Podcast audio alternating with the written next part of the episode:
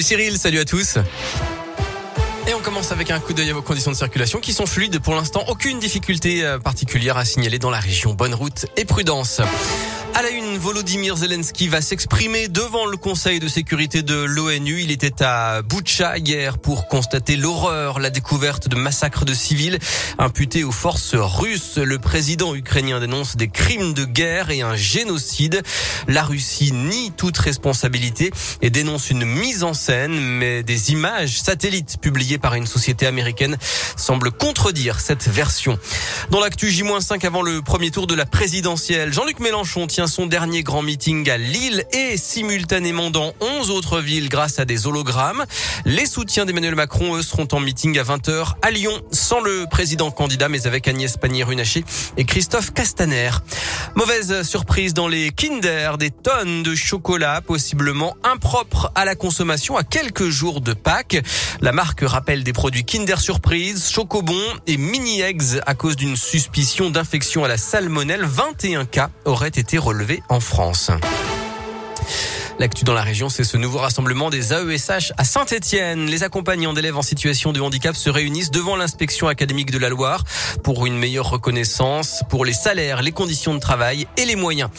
Contre les suppressions de postes et les fermetures de lits à Lyon, c'est le personnel de la maternité Lyon Sud qui est en grève aujourd'hui et qui manifeste cet après-midi devant la mairie. Fin de la grève en revanche des éboueurs de Saint-Etienne Métropole. Ils ont repris le travail ce matin après six jours de mobilisation et alors que les poubelles s'accumulait.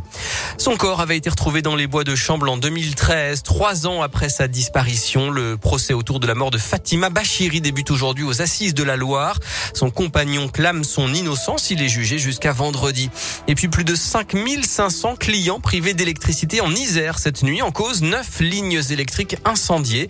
Il pourrait s'agir d'un acte volontaire selon le Dauphiné libéré. Une enquête a été ouverte.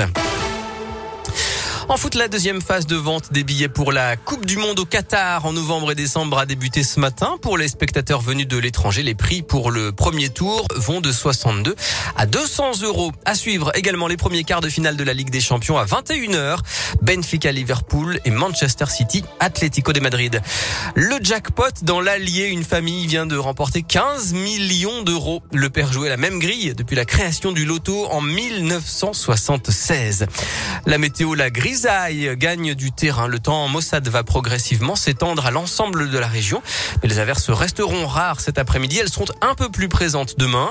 Comptez pour les maxi aujourd'hui 10 à 11 degrés à Bourg-en-Bresse, Clermont-Ferrand et Saint-Etienne et 14 degrés à Lyon. Le soleil, ça c'est la bonne nouvelle, est prévu de retour dimanche.